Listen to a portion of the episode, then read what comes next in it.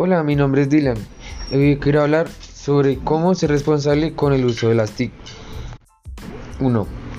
Utiliza la información que necesites pero sin copiarla. 2. No publicar material indebido. 3. Comunicarse siendo respetuoso y cordial. 4. Manejar las etiquetas. 5. No infringir en delitos informáticos. 6. Dar el uso adecuado a cada una de estas aplicaciones. Espero la tengas en cuenta. Hasta luego.